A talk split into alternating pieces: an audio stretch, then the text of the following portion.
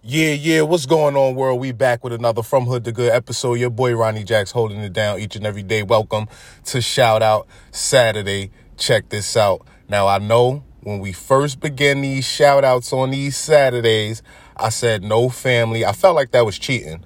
I felt like it was way too many family members for me to pay homage to each one. But as we're continuing this movement, it's harder to think of someone without family coming to mind because they just play so much of a role in my development and my evolving evolving or whatever. So with that said, now that that's out the window, that rule that we had is out the window. Um I got one name on my mind this Saturday, and that is my first big brother, uh K Black, the music machine. Kitty Black. This one for you, baby. But yo, quick story, man. I was like the I'm the baby cousin. So growing up, all of my cousins, the next oldest cousin was two years older than me. Then after that, four years. Then after that, five. Then eight. Well, two, four, six, eight. I think it's two, four, six, eight. It may not be a five in the mix nowhere. But um, my first big brother, man, taught me how to play sick. I remember one weekend he used to come over, stay over for the weekend all the time. We live well when I live with grandmoms, come over, stay over. Uh, he wasn't going to school that Monday. I was about to go to school. Brother taught me how to play sick. Just say, act like your stomach hurt, make a cringed up face. I did it. It worked. Grandmoms fell for it. Next thing you know, 10 minutes later, once it's confirmed that I ain't got to go to school, you know, I'm in there playing like everything's all good. She probably saw right through that.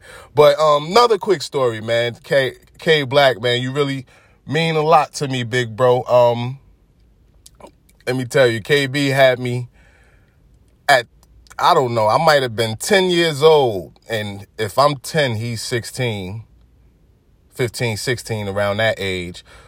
Brother had me bench pressing on this makeshift bench in the crib lifting a hundred pounds, I don't.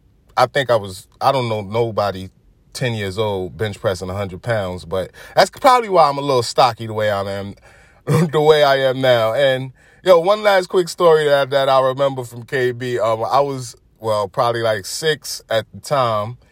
He's older, so he got a much bigger bike than I am. My bike had training wheels, so he um let me ride his bike. I didn't really know how to ride it. I, my feet couldn't even touch the ground, but they could touch the pedal.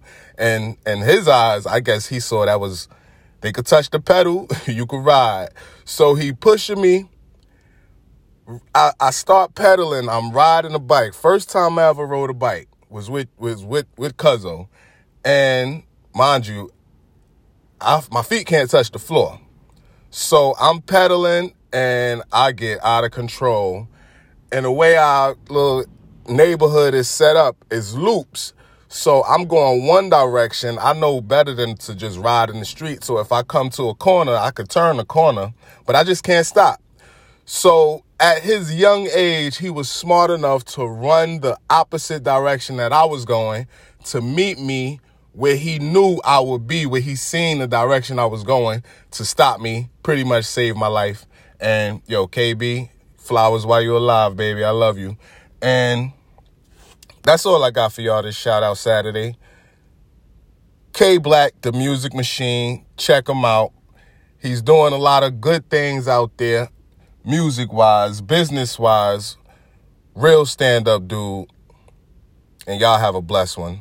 From Hood to Good, shout out Saturday, K Black, the music machine. Love you, bro. And check us out on that IG at From Hood to Good. Let's get it.